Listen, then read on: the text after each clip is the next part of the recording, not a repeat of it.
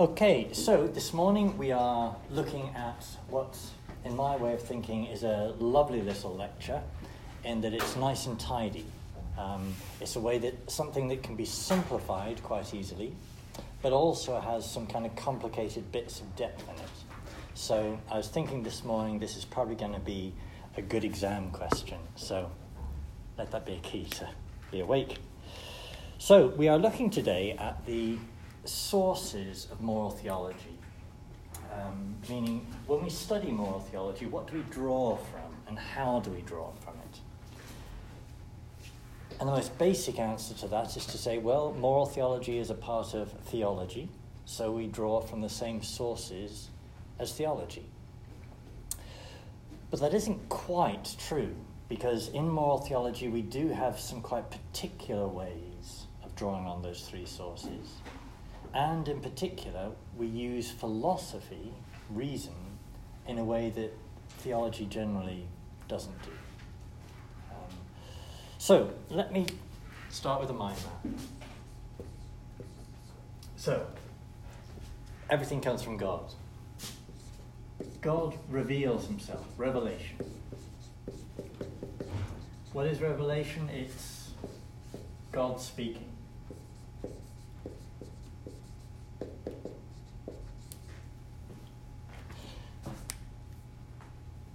Have you studied Revelation yet in any theology courses? Salvation history. Okay, so and so that's in the context of the Bible, um, but you haven't done it as theology, I'm guessing. Okay, right. So, when God speaks in Revelation, um, He has two ways of speaking. He speaks naturally. So, when you look out the window there and you see the beauty of creation, and you see the order and structure of all the different things, the times, the seasons, God is teaching you, God is speaking naturally all the time. That's one of the ways revelation happens. So, in older schools of theology, they would talk about natural theology, all the things that we can know by nature, um, which we could also call philosophy um, in more usual Catholic parlance. So, what might we know? We might know what might God teach us. Um, he might teach us that God exists. Now, more complicatedly, he also teaches various things about the moral life that philosophy alone, reason alone, even without the Bible, is able to figure out. So, the fact that abortion is wrong, or divorce. Um, naturally, we are capable of knowing these things, even if you don't have the Bible, even if you don't know Jesus. So, all this is what we call reason, um, or more technically, as a category, philosophy. So that's one way that God speaks to us, that He reveals Himself.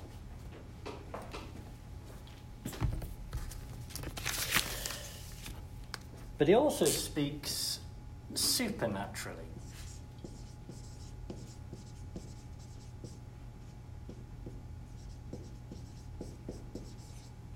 Um, so on Mount Sinai, when God appeared to Moses and gave him the Ten Commandments, that wasn't a natural thing that was happening. That was a supernatural act of God in which he spoke and he said things. So, beauty of the cosmos, order of the cosmos, God is speaking there, but he also directly, supernaturally speaks as well. Um, so everything we have in the Bible, for example, the whole salvation history laid out there, is the record, the history of God speaking supernaturally. And as a consequence of everything that's in there, we have kind of given to us, same way that in the bank you'd have a deposit in the bank, we have what's called the deposit of faith.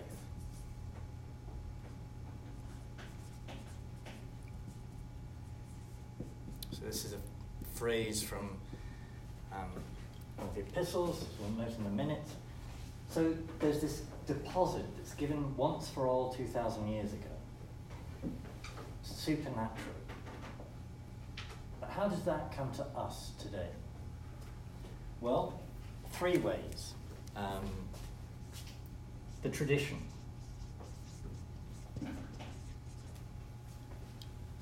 The tradition hands it down to us, down through the centuries.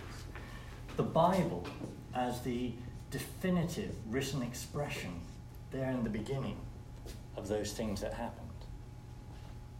And the magisterium of the church as the authoritative voice guided by God to hand that all on. And so we have three things here together. Um, and note this the three examples I said here that you can know by reason and philosophy, you can know the same way this way that God exists because he's shown himself in the Bible, that abortion is wrong, that divorce is wrong. So the same thing you can know two different ways. Now, when you today receive that deposit, this is what we call the act of faith. I recognize that God has spoken and I choose to accept what he has said. So if you say to a friend, you know, your friend comes in and says, This amazing thing happened to me today, and he says the whole thing, and you say, I don't believe you. You don't have faith in what he said. You don't have faith in him. Whereas if he comes in, tells you what happened, and you say, I believe you, and you accept what he has said, this is an act of human faith, trusting the witness, and therefore accepting what he said. That's the same process with supernatural revelation and the act of theological faith.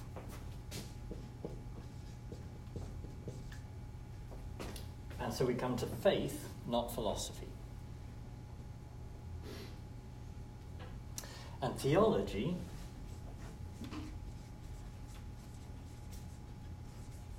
Yes, do you all know the definition of theology as faith seeking understanding?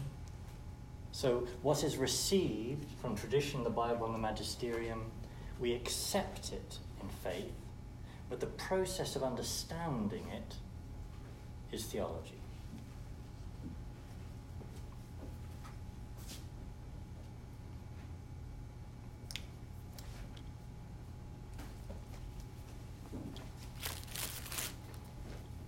So here we have a transmission of what God has said, and here we have the reception of what God has said.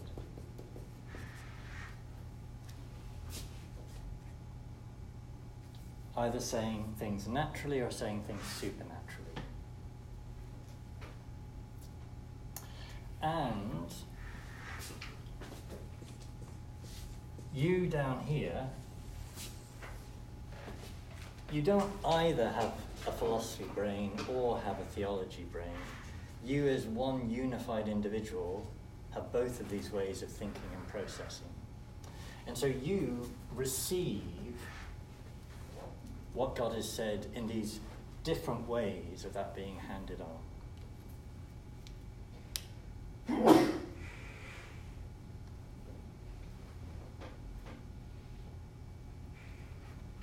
Any questions?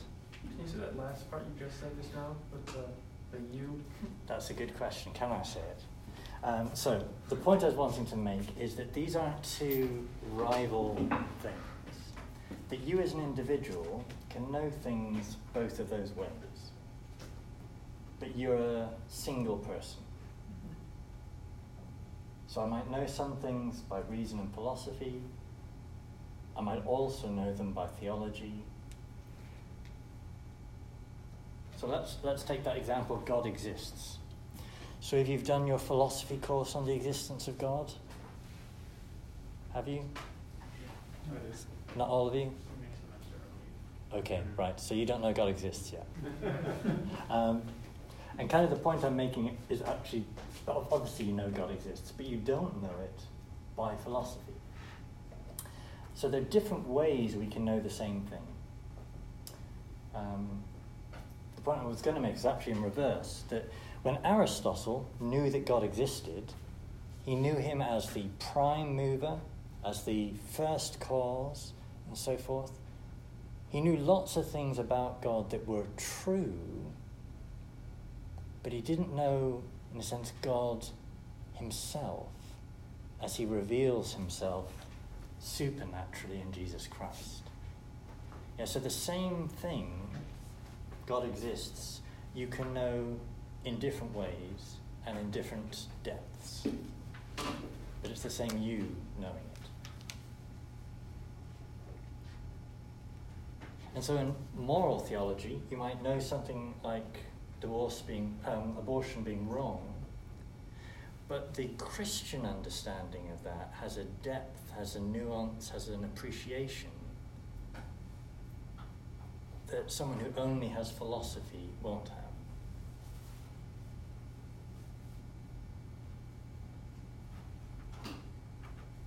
Okay, so that's kind of a 10 minute summary of the whole lecture there on the board. Okay, so we're now going to look through all of this um, more slowly and in more depth. So, if you turn to the first page of the notes I gave you. So, the title of the lecture is The Sources of Moral Theology Scripture, Tradition, Magisterium, what we draw from as we're studying our subject. And the key points they say there is that moral theology is a branch of theology, and therefore it uses scripture, tradition, reason, and the magisterium as theology does. So, we need to start at the beginning Revelation. Um, in the incarnate word, God has said everything he has to say. Um, Josh, can you read the quotations from the Catechism there? The Son. In the incarnate Word, God has said everything He has to say. The Son is His Father's definitive Word, so there will be no further revelation after Him. Christ, the Son of God, made man, is the Father's one perfect and unsurpassable Word. In Him He has said everything. There will be no other Word than this one. In giving us His Son, His only Word, for He possesses no other, he spoke everything to us at once in, his, in this sole word, and he has no more to say, because what he spoke before to the prophets in parts, he has now spoken all at once by giving us the all who is his Son. All right, now that's a, hugely significant passage in the Catechism. Um, would you have done that in the section, the course on the Catechism? Um, yep, okay one of the key points for us as moral theologians is to realize he has nothing more to say. He said it all. So when we study moral theology today, we can't look for God to say something new to drop out of the sky. He said everything he has to say. We have to seek to understand what he said in terms of how it applies to something new in our context.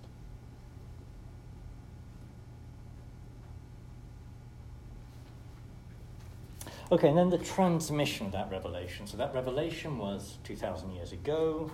Um, the deposit of revelation is transmitted both by tradition and by scripture. And so um, the Catechism, um, which is also quoting Dei Verbum of the Second Vatican Council, takes us back to the Epistle of Jude and refers to the deposit of faith that I've already referred to. So if you think of that as an image, this deposit in the bank, The church is always going to the bank and drawing out from it. We don't have a, a new bank that we create, we've got that one deposit. Okay, over the page. So basically, what we're now going to do is we're going to look at each of these three elements tradition, Bible, the magisterium, and reason. So, first, page two tradition. Um, so, the revelation of the incarnate Word is not confined to the Bible. Quoting the Catechism, the Christian faith is not a religion of the book. Christianity is a religion of the Word of God, a word which is not written, not a written and mute word, but the Word is incarnate and living. So, one of the ways to think of this is um, Revelation was being transmitted before the New Testament scripture was written down. Well, how is it being transmitted? By tradition. So St. Paul says, Stand fast and hold to the traditions which you have learned, either by word or by epistle. So when the Protestant says, Sola Scriptura, just the Bible, well, you know, what did the Christians believe before the New Testament was written? Um, well, they believed what was handed on to them, tradition.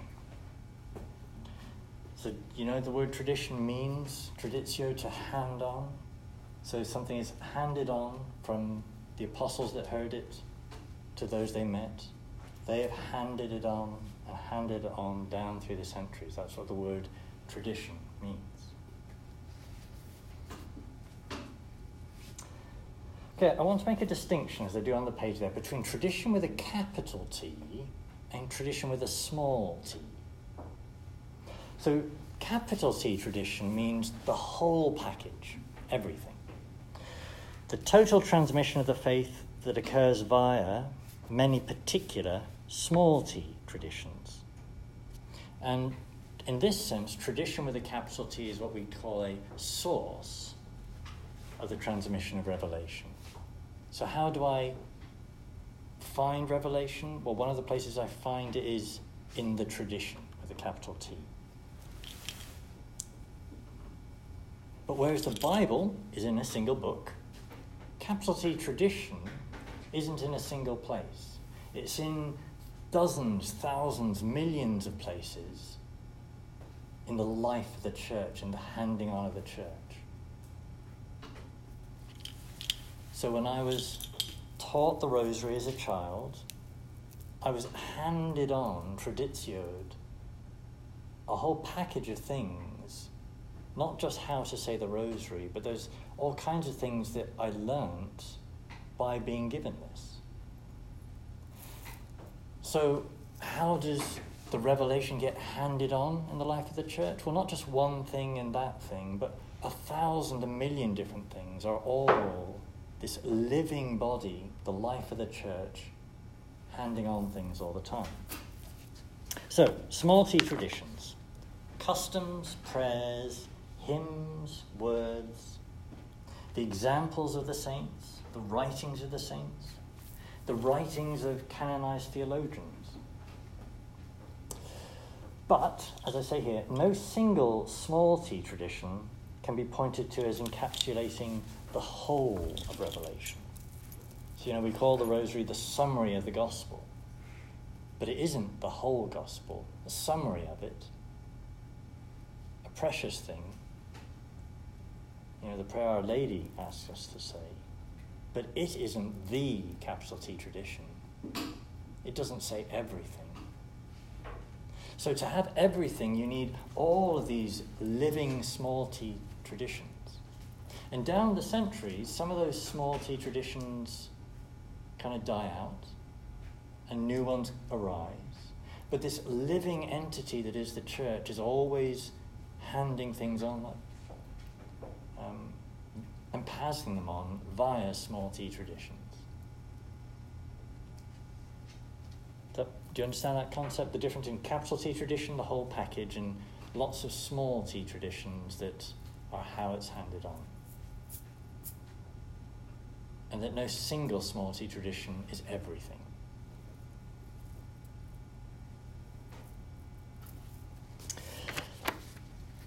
So back to my notes here.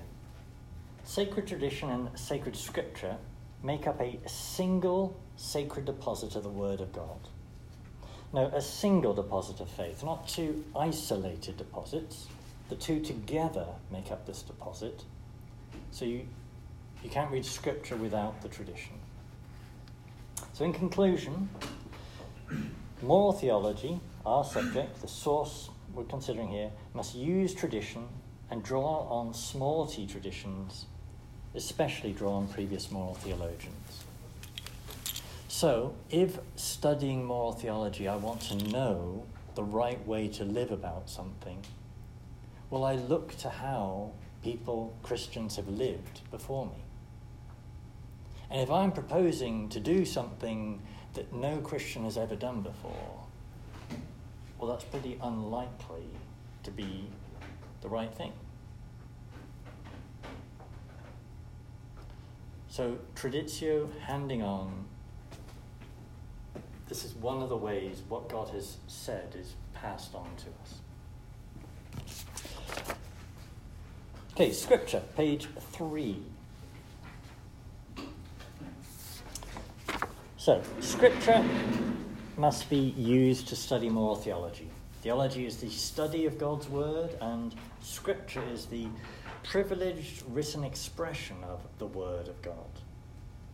So, quoting scripture itself everything in the scripture has been divinely inspired and has its uses to instruct us, to expose our errors, to correct our faults, to educate in holy living.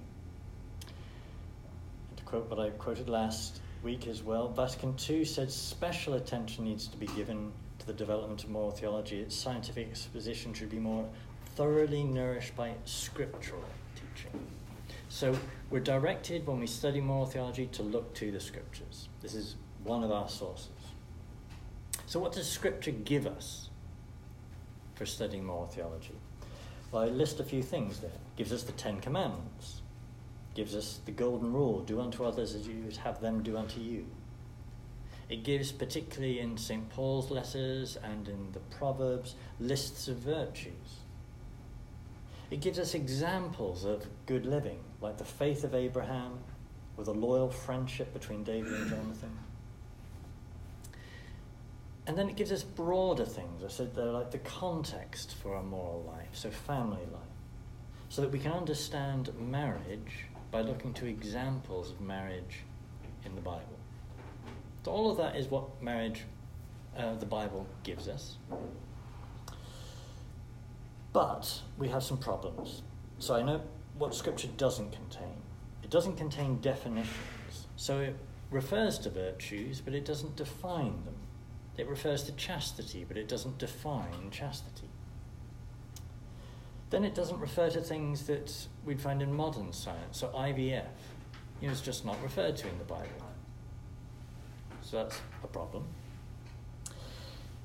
And um, it contains few specific laws regarding moral practice. So if you're wanting a tidy list of do this, don't do that, must do the other, um, actually the Bible doesn't have that much tidily written out.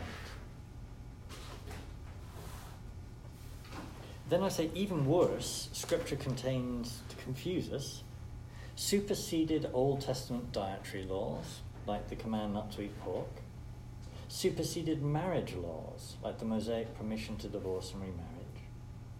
It then has bad examples, without lit- explicitly saying they're bad, you know, like David taking Bathsheba.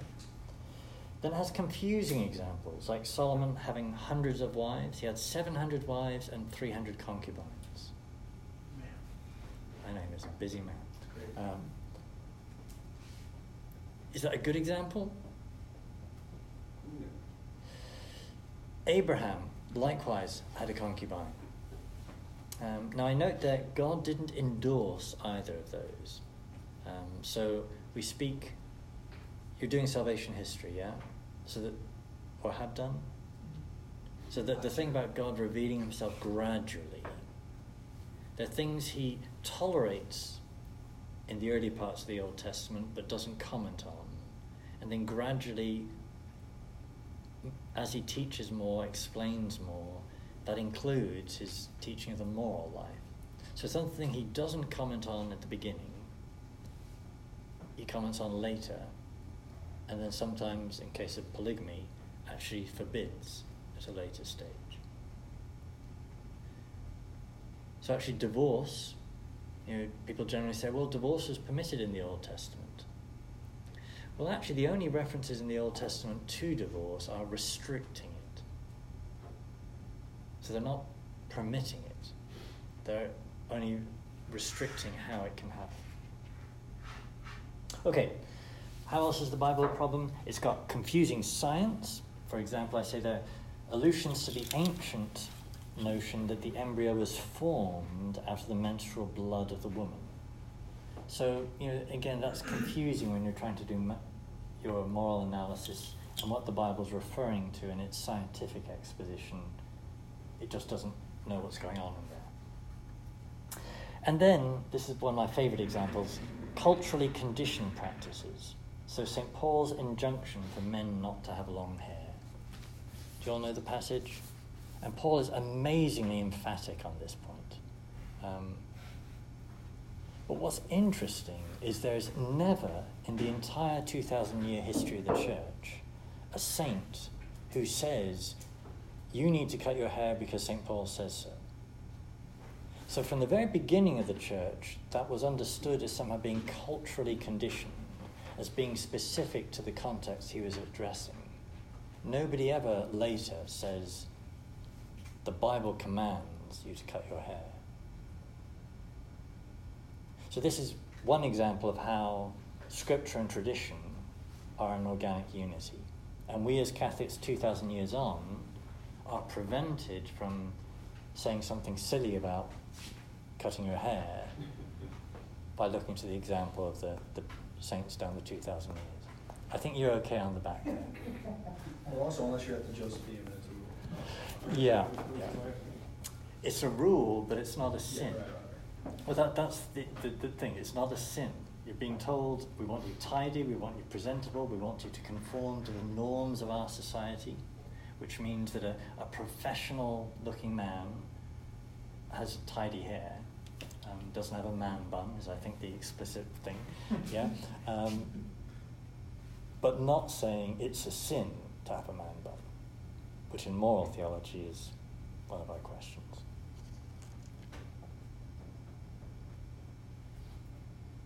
Okay, bottom of the page here, or near the bottom, I have a little section called interpretation.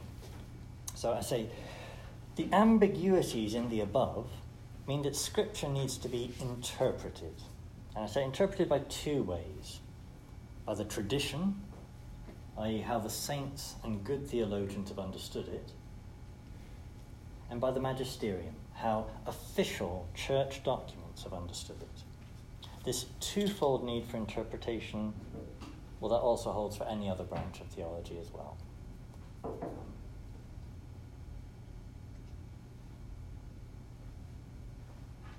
So, when I'm studying moral theology, when I'm preparing a course, when I'm looking at a new question, I can have a, a phrase in the Bible and I can look at the commentaries on that passage in the Bible.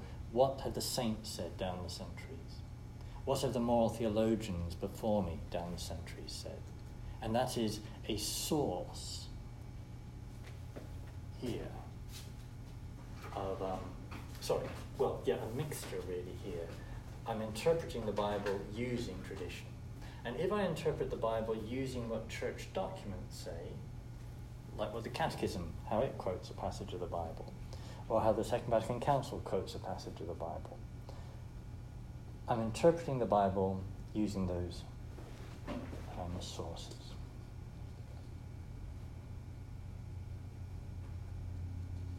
Okay, then my last observation about scripture at the bottom of the page there, I give an example. So if you want to say adultery is a sin, what would be your basis scripturally for saying that? And I say there are two ways you could approach that. One would be simply a proof text. The sixth commandment forbids adultery. End of discussion. But you could also theologically use scripture to consider the nature of marriage in scripture. For example, Genesis and how it portrays the creation of male and female one flesh, and so a man shall leave his father and mother and be united. You know, I developed that whole argument from Scripture to conclude that therefore adultery is contrary to Scripture. So those are two different ways of making a scriptural argument in moral analysis a proof text or using the kind of context of, ma- of marriage in the Bible to teach us.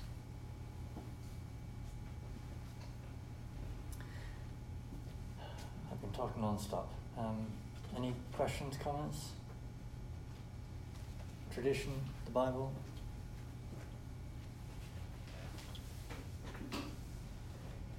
Yeah. I have a, I have a little bit of a, maybe more of a clarification on the small little t Yeah.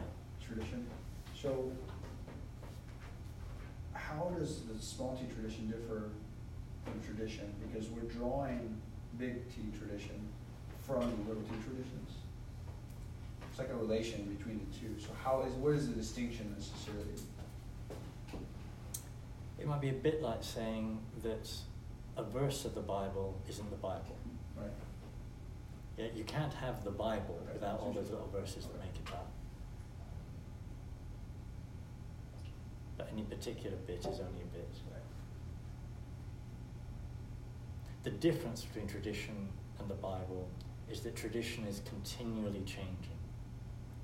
So it's continually the same because it's handing on the one thing. But because it's about a living entity, it's always changing. And so tradition with that is always culturally conditioned. You know, it, the faith looks different in one country and another. And the fullness is broader than just one country.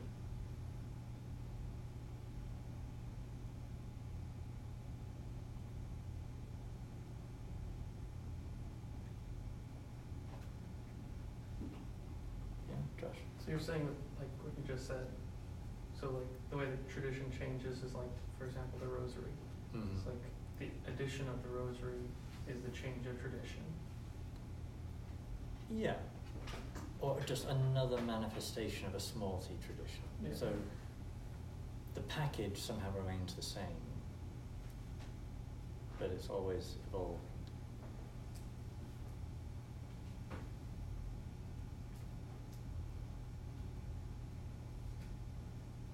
And the church, in its authority, is always trying to purify and improve tradition.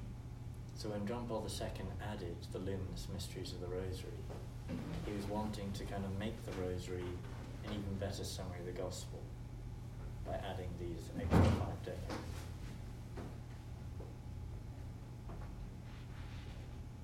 No, I mean, even also like some of the tradition, teachings could be small t traditions. Teachers? Teach, uh, teachings like the church has done, like they develop over time. Yes, so there'd be a sense in which a specific passage of a church document could both be seen as magisterial and seen as tradition handing it on. Um, And then back to the thing about purifying the tradition. So, um, when we sing hymns, who's ever sung a hymn that's got lots of heresy in it? Yeah. Um, so down the centuries, the church will forbid and ban certain hymns, saying, you know, this hymn is, you know, anathema sit, um, because you know what the church prays, it believes, so that um, it matters that we pray the right words. Um, but that praise, what the church prays, the rule of prayer is the rule of faith, is part of what's being expressed in this notion of tradition in terms of using prayer and liturgy. That that's how it's handed on.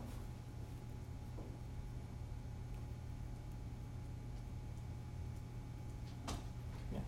We say that as tradition develops, that we get a fuller understanding of tradition rather than the past had? Like we, we now know more than they did, or is it just, they, s- we still have the form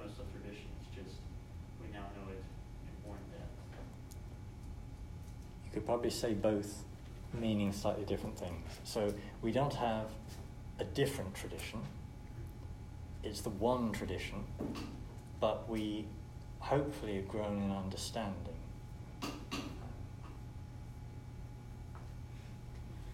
Yeah, that's whole, Newman's whole development of doctrine thing. Um, while having to bear in mind that we as individuals may well understand less than our predecessors. Um,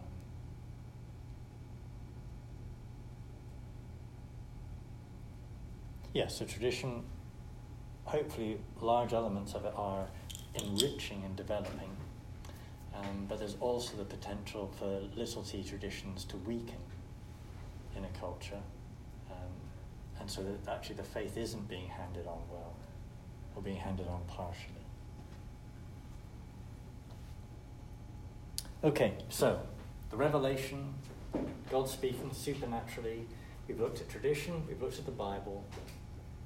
Next thing we're going to look at is the magisterium, the, the teaching authority of the church. So, page four. Ah, no, I'm going to.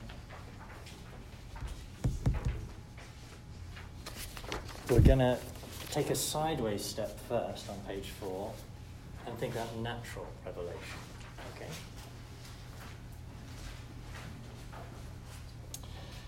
So here we're considering reason and the natural revelation of God's moral law. So I first note in general, there are two forms of revelation of God speaking. First, supernatural revelation, which is God's revelation by supernatural means. The example I give there, as I said earlier, is um, the revealing of the Ten Commandments on Mount Sinai. So that isn't a everyday thing, it isn't a natural thing, it's a supernatural way of God speaking. Secondly, we have natural revelation. God's revelation by natural means. For example, revealing his existence by the beauty and order of the cosmos. As the wisdom literature reflects. So, natural theology, um, as I said, that's a, usually an older term, but it, you will find sometimes books referring to natural theology. And what they refer to is the study of God's revelation outside of supernatural means, whereas theology usually implies a reference to supernatural revelation. So, to clarify what I mean here, if you've got somebody who doesn't have the Bible, and they've never heard of Jesus Christ, and they've never met a Christian, what are they capable of knowing about God and about morality? Well, what they are capable of knowing is what we call this category. They have natural knowledge and natural means of knowledge. They've got reason and philosophy.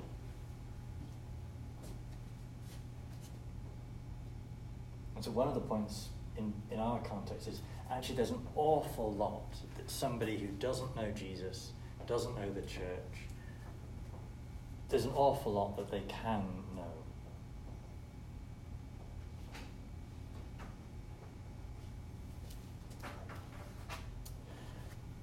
Get back to my notes again. Next little section there, the moral law. So, having said there are two ways of revelation, there are, with that, two ways in which we can know the moral law. So, first, supernatural revelation. So, again, the example of the Ten Commandments on Mount Sinai. But also, we might look at the Beatitudes and the Sermon on the Mount when Jesus speaks. That there he is, God in person, directly, supernaturally teaching about the moral life. So, that's an examples of how supernaturally we can know the moral law. But secondly, there is also natural revelation. What can be known by reason, what can be known naturally, and that's what we call the natural law. You're just naturally able to know it. Okay, just to clarify the word reason. So, as I've defined it here, reason equals everything that can be known without supernatural revelation. So again, don't have the Bible, you've never heard of Jesus, you've never met a Christian. What are you capable of knowing? Reason. That's what you're capable of knowing. That's what we mean by reason in this context. Now note there are two ways reason functions. Um, a priori, so reason using only first principles, devoid of experience, i.e., devoid of any knowledge gained by experience. And a posteriori, reason using knowledge gained by experience. For example, scientific observation of apples falling from trees. So th- these are two ways philosophy knows things a priori, a posteriori. And you've done those in philosophy? Mm. And I'm really only referring to them here to point out that there's a breadth of different ways that philosophy functions, and all of those together are what we mean by natural knowledge.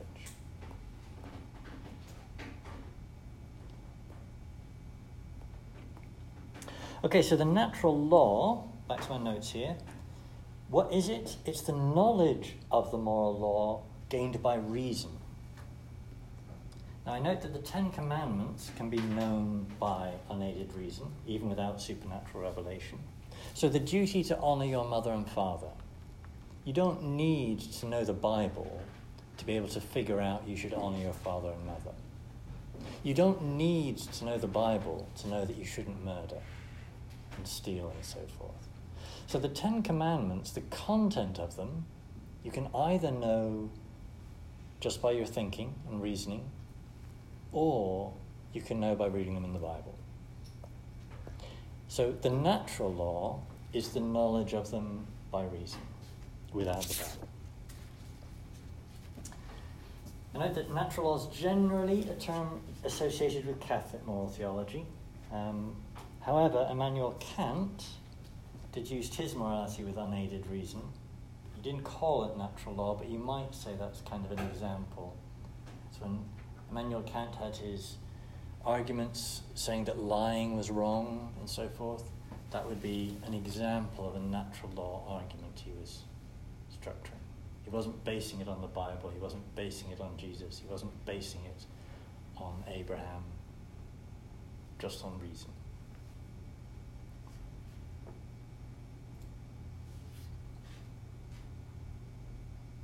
Okay, the last section on this page experience. Where does experience fit in this? Reasoning a posteriori, to use our philosophical term, uses experience. A posteriori, after the fact, I look at experience and I deduce something. Um, well, that's one way of reasoning, and that, that means experience is a source of knowledge of the moral law. So I give the example there Experience shows sex outside marriage weakens marriage. And reason can therefore conclude, with a bit of thinking, that sex outside marriage is a sin against marriage.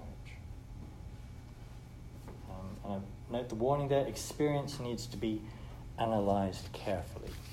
Yeah, so people often will draw on their own experience and say, well, didn't do anybody harm, it didn't do me any harm, didn't do them any harm, so okay to do it again. Um, you've got to analyze experience correctly. You've got to analyze experience not just using your own experience, but the breadth of human experience if we're studying morality.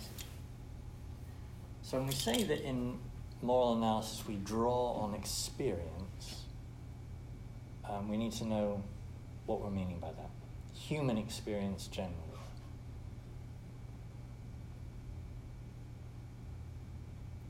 So, lots of things in our natural law analysis, we are drawing on human experience. We're saying, well, if you look at how human beings behave, if you look at what leads to fulfillment, or in reverse, if you look at what kind of behavior destroys individuals and destroys societies, well, that destruction points us towards the things that are contrary to the natural law.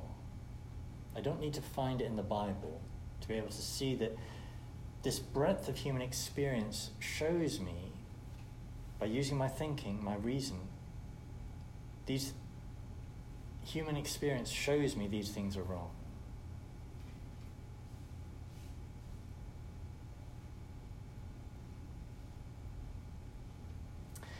And in moral theology, we do a lot of that type of analysis. So, in your theology department, when you're studying Christology, you'll tend not to look at the breadth of human experience to learn about the person of Jesus Christ.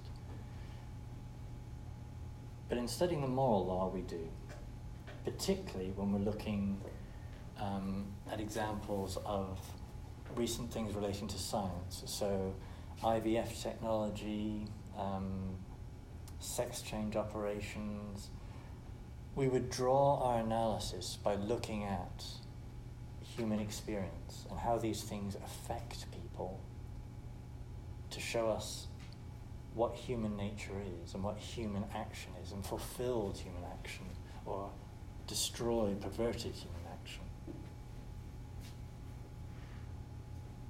So, experience, so I'm going to add this on the board here um, experience is a big tool in part of what we're drawing on in natural knowledge.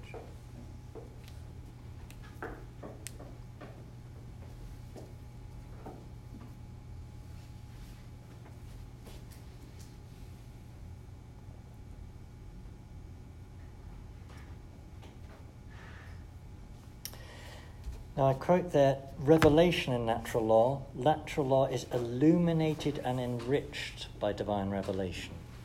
So all kinds of things that my ex- personal experience, the experience of society, can teach me things, but I get a better appreciation of it still when the revel- fullness of revelation, Jesus Christ, is added as part of that analysis.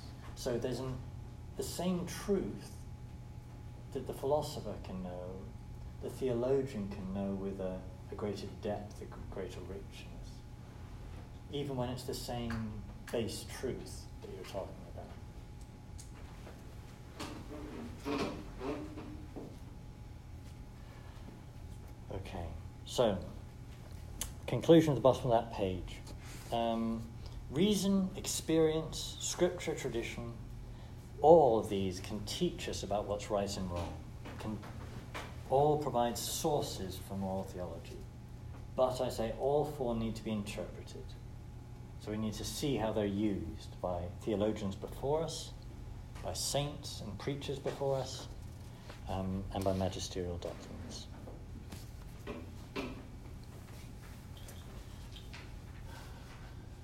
Questions, comments? This whole thing about natural revelation, the natural law, things people know without knowing the Bible.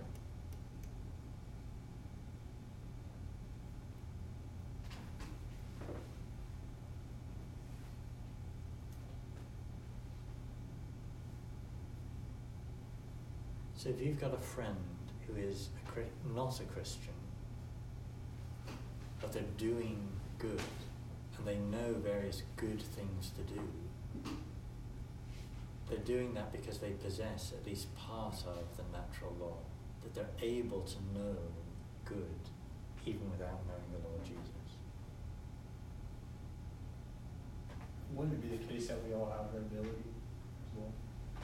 Have the sorry, Ability, I mean, for natural. Yeah, and- that's part of what we mean by the word natural. That it's, it's just natural to me as a human being to be able to know those things.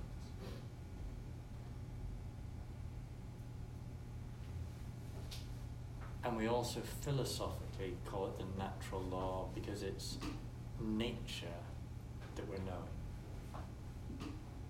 But nature in the Aristotelian Thomistic sense, not of the laws of nature that govern the plants, but nature in the sense of the, the isness of a thing, the whatness of a thing. Uh, it seems that you also, I mean, you judge a moral action on circumstances as well, right? So would those come into play on the natural level? Because we were talking about, we draw on experiences, but also is, what about the circumstantial? Because that also seems to be natural in a lot of cases. Yeah, um, they'd be part of the mix. Uh, I think, strictly speaking, when we talk about the natural law, we're talking about things that we can kind of universalize, whereas circumstances would be more details about application and subjective guilt.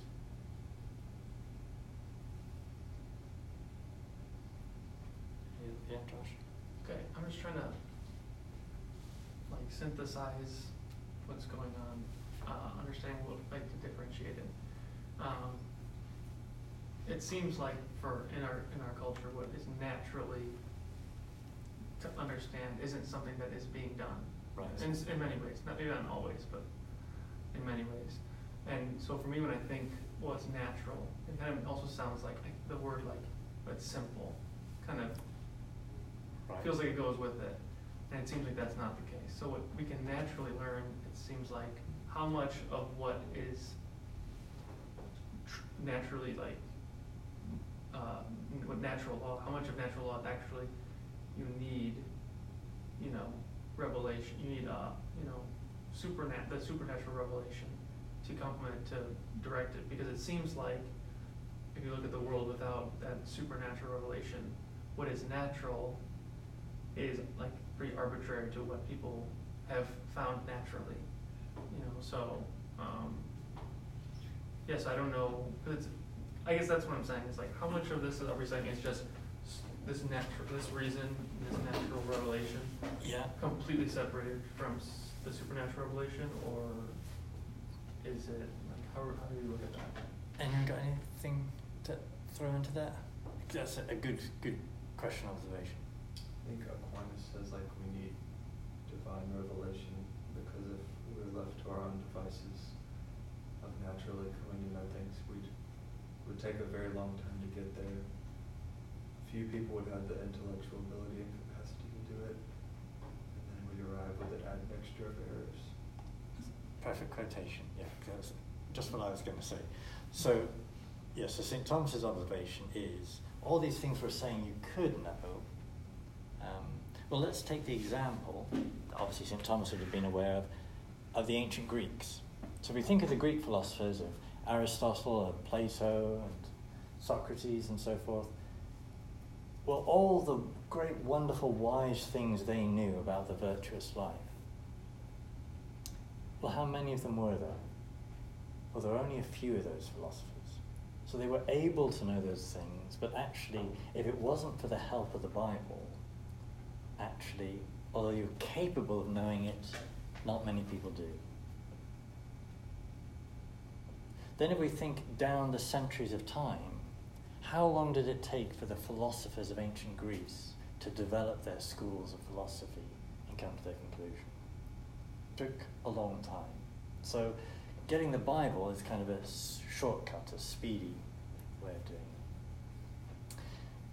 And then the, the last point if even if we look to the Greeks, actually what they knew was mixed in with some pretty weird stuff as well. So they had a great vision of the life of virtue, of many details, but they also had some weird stuff in there as well. Um, so, in order to know things quickly, in order that that knowledge might be available to pretty much anybody, and to be not have errors mixed in, God gives us supernatural revelation.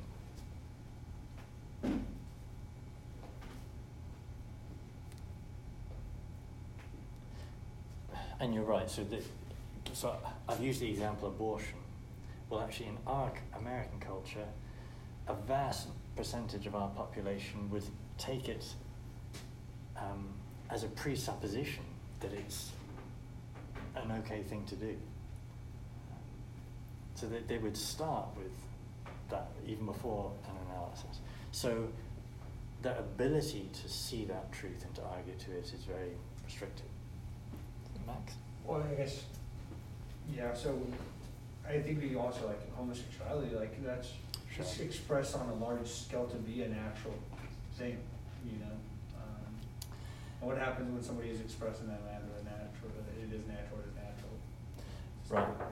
And we'll look at that later in the course, but it's, that's a good example, and that the word natural gets twisted there. So someone says, well, I just naturally feel this way. Someone might even say, well, I'm, I'm, i was just born this way. Um, or this feels natural to me. Well, natural in this strict sense is actually about what you are, what your nature is, beyond just what you feel as an individual. And so the natural law analysis would say, well, I'm sorry, but even if you feel inclined to do that with another man, that behavior won't fulfill you. You have been made in such a way, and we can look at your nature, the nature of your of, of, of sexuality, of human interaction, and see that real fulfillment, even if you feel otherwise, real fulfillment looks at like a different pattern of behavior from homosexual behavior.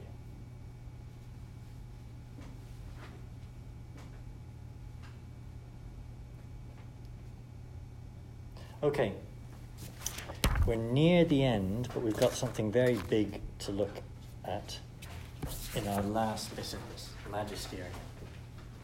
So, again and again, I've been throwing in things here, and we've had issues about well, how do you know that? How do you interpret that? So, you know, some people say this, some people say that. How do you know?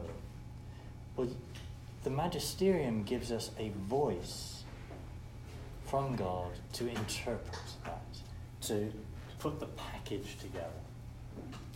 So, page five of the notes. So, say the word magisterium comes from the Latin for teacher, um, and the magisterium of the church is the teaching voice of the church. Have you done ecclesiology? Or done this in your catechism course on the creed? Um, the difference between the ordinary and the extraordinary magisterium. So, the ordinary magisterium, the teaching of the church, the church is always teaching, always teaching, always teaching. There's an ordinary magisterium that's always going on. So, that's um, the Pope with his the Congregation for the Doctrine of the Faith, it's the bishops all over the world, it's even me right here.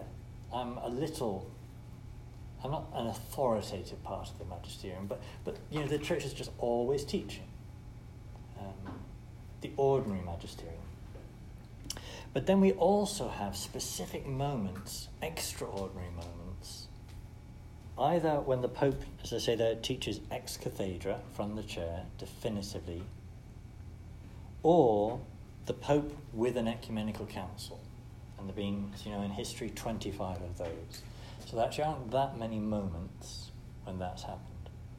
But these are the two ways the magisterium functions ordinary and extraordinary. Okay, next got a little section on the, the role of the magisterium. So his role is to teach, that's the word means. His role is to remind. So Cardinal Ratzinger, as he then was, um, said, as I quote there, the true sense of the teaching authority of the Pope consists in his being the advocate of Christian memory. So, if we're wanting to take us back to the beginning, take us back to the deposit of faith, in a sense, that's the authentic role, the, the heart of the role of the magisterium, to be the memory, pulling back from the beginning. But linked with that, it has a role in defining. So an issue comes up for debate, a new issue I give the example there, IVF. Well, Jesus said, Whatever you bind on earth is bound in heaven. My authority to define is given by Christ to his church. Then he promised also, When the Spirit of truth comes, he will lead you to the complete truth. I, the church is guided in its teaching definitions. And he said, He who hears you hears me. He who rejects you rejects me. Uh, it's truly Christ who teaches and his church teaches. And I note that the, that teaching includes morality. So divine revelation covers not only doctrine, but also how to live morality. And the promise of infallibility extends to both faith and morals. So that phrase, faith and morals, appears both in the definition of papal infallibility at the First Vatican Council and the definition of collegial infallibility at the Second Vatican Council faith and morals. Because um, practically speaking, if it didn't cover how to live, it wouldn't be very useful. It wouldn't be much of a gift God had given to the church. Okay, the magisterium, I next say, has authority over interpreting the natural law. So the church is the guardian and interpreter of the natural law. And the natural law is known by reason, not by supernatural revelation, but the authority to interpret and define the natural law is held by the magisterium. So this is a bit odd, you might say, and the magisterium, a red bit, has authority over the green bit. Now, the green bit is supposed to stand by itself, yes? Philosophy is independent of theology. But theology has an authority over it to be able to say this is a valid philosophy or an invalid philosophy. To say of Immanuel Kant, this just is not a valid way of looking at the world. Um,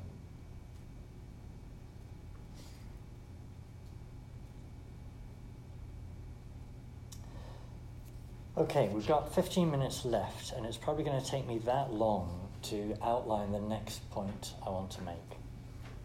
And the point I want to make is about uh, assent. So when I, I referred earlier to the example of I, saying, I believe you to a friend. So a friend comes and tells you something, and you say to them, I believe you or I don't believe you. You assent to what they say, or you don't assent. And when you assent to what they say, you're assenting to them. So, um, if Max comes in and tells me that it, the weather is a nice day out there today, now if I say, yes, it is a nice day because I've seen it as well, well, I don't believe him. I'm just holding to the same thing myself. Yeah, that isn't faith, that isn't believing him. If I, in contrast, if I haven't been outside, so, as happens here, you spend the entire day in the building and you never step outside. Um, and I ask someone, Was it a nice day today? And I've got no way of knowing for myself whether it was, other than, Am I going to believe you? And there are some people that you just know aren't that reliable. Yeah? These are people we don't believe. And sometimes we might like someone we don't really find reliable. Um, and then there are other people that we don't particularly like, but we do find them reliable. Saying that to the point that faith is about reliability, trustability. Do I trust what you are saying? Do I trust you saying? If I trust you saying it, this is human faith. But what we're thinking about with religion here is how that acts of faith happens in terms of God and the church. So if I believe it because Jesus said it, then that is what's called divine faith. Directly, He said it, I believe it, divine faith. Now, if His church said it infallibly, then that's called ecclesial faith. I trust the church because Jesus promised to guide the church, and I accept it, I believe it. Not because Jesus said it, but because the organization Jesus promised to guide says it. You with me? The difference between divine faith, Jesus said it, therefore I accept it, and ecclesial faith, his instrument said it, and therefore I accept it. So those are different motives for accepting something.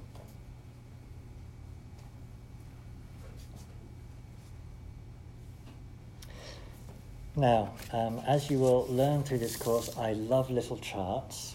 So I'm very proud of myself with the charts that I've given you a separate sheet for there. Um, so if you want to pull that out, um, so it's actually in the notes as well, but I want you to be able to kind of look at it distinctly. Um, and what I've done in this thing is I've broken down the different ways we accept or reject something. Um,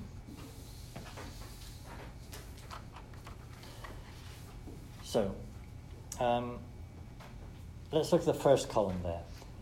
The type of act defining the doctrine and where the doctrine is contained. So, there's a first category called irreformable. Um, all these terms and all these quotes are taken from what I referred to at the top there, the CDF's 1998 doctrinal commentary on the concluding paragraph of the Professio Fidei. So when you make, just before your diaconal ordination, the profession of faith and you sign it, the meaning of what you're saying is what this is all explaining. Um, so, sorry, back to the table there. So, it's an irreformable doctrine, which is one of the ways something is infallible. And these are, quote, these doctrines are contained in the Word of God, written scripture, or handed down tradition, and defined with solemn judgment as divinely revealed truths by the ordinary or extraordinary magisterium. So, that's what it is. Why do you accept it? What's the motive of assent? The motive of assent is uh, the truth itself. Why do I accept it? Because it is divinely and formally revealed. So, divinely and formally. Jesus said it, and the church has formally said that he said it. Um, the type of assent, what we call that, is theological faith or divine faith, i.e., we believe it with the full and irrevocable assent because God has said so and His word is true. Whereas if you dissent from that, that's what's called heresy. And then some examples that the commentary gives. So, all the articles of faith in the Creed.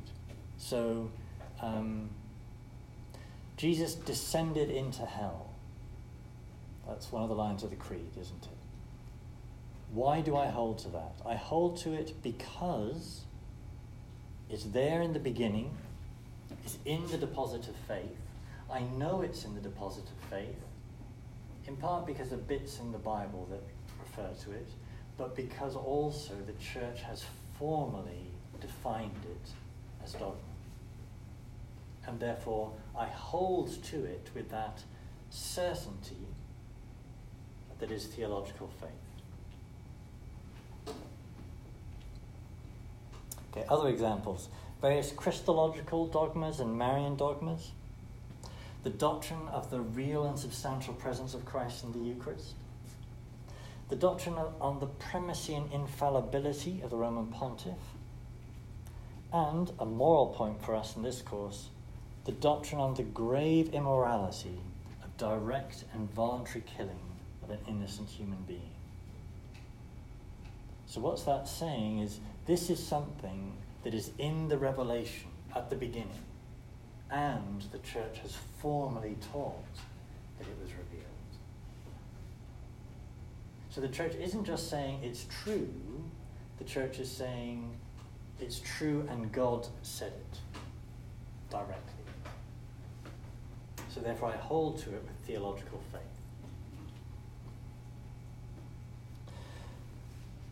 And I hold to it with certainty. Well, there are other things that are also certain, but I hold to it for a different reason. Because the church that Christ said, uh, established, teaches it formally in a definition, but doesn't say God said so, but just says it is connected with what God has said. So let's look at examples backwards. So connected by reveal, connected to revealed truth either by logical necessity, so the illicitness of euthanasia, the illicitness of prostitution and fornication, and the priestly ordination being reserved to men alone.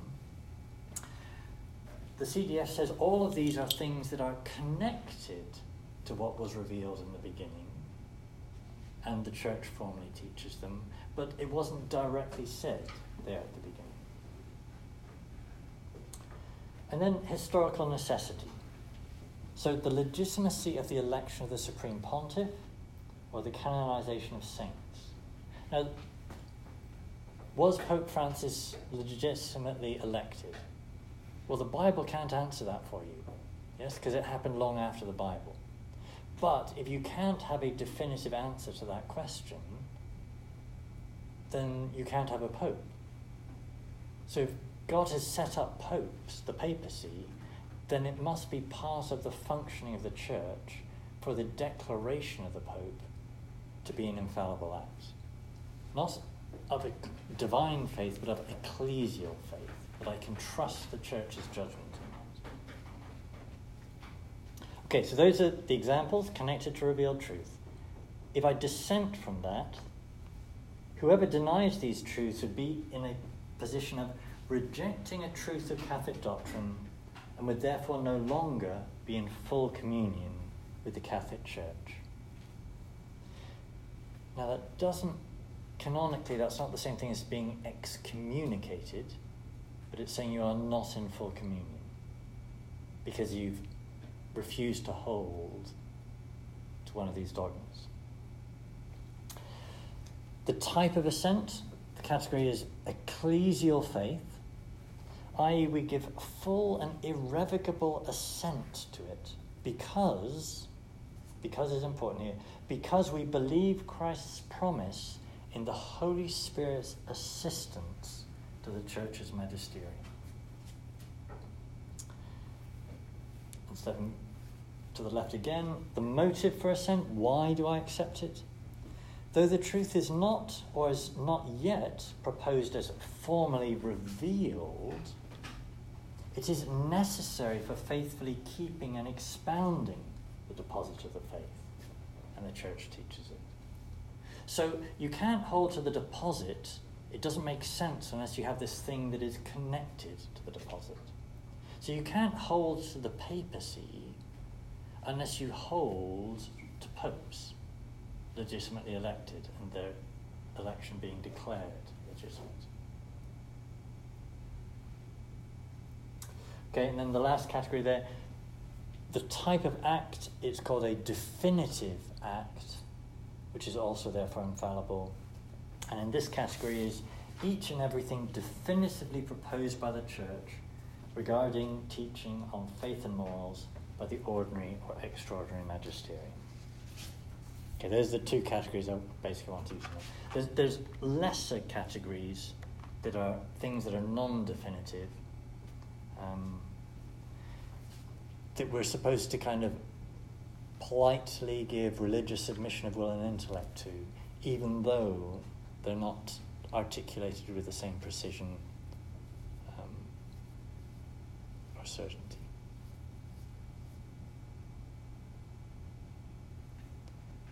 What I've been talking is quite technical. Questions?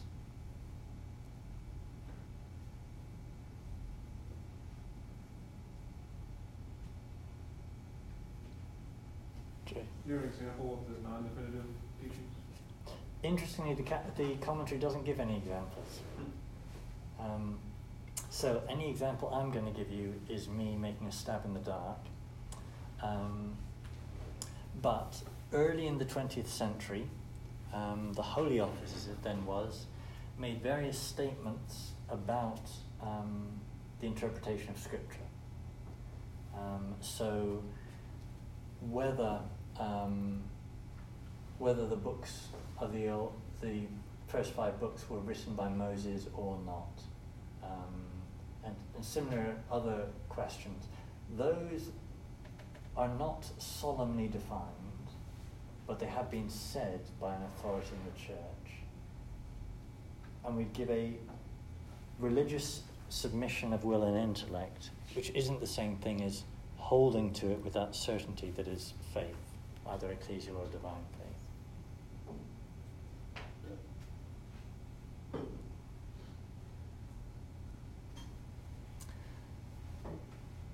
Okay, to call it a day there. Um, covered a lot this morning. So, in summary, God speaks 2,000 years ago. That is handed down to us in a variety of ways. And the way theology uses those, broadly speaking, is how morality uses the moral theology as well.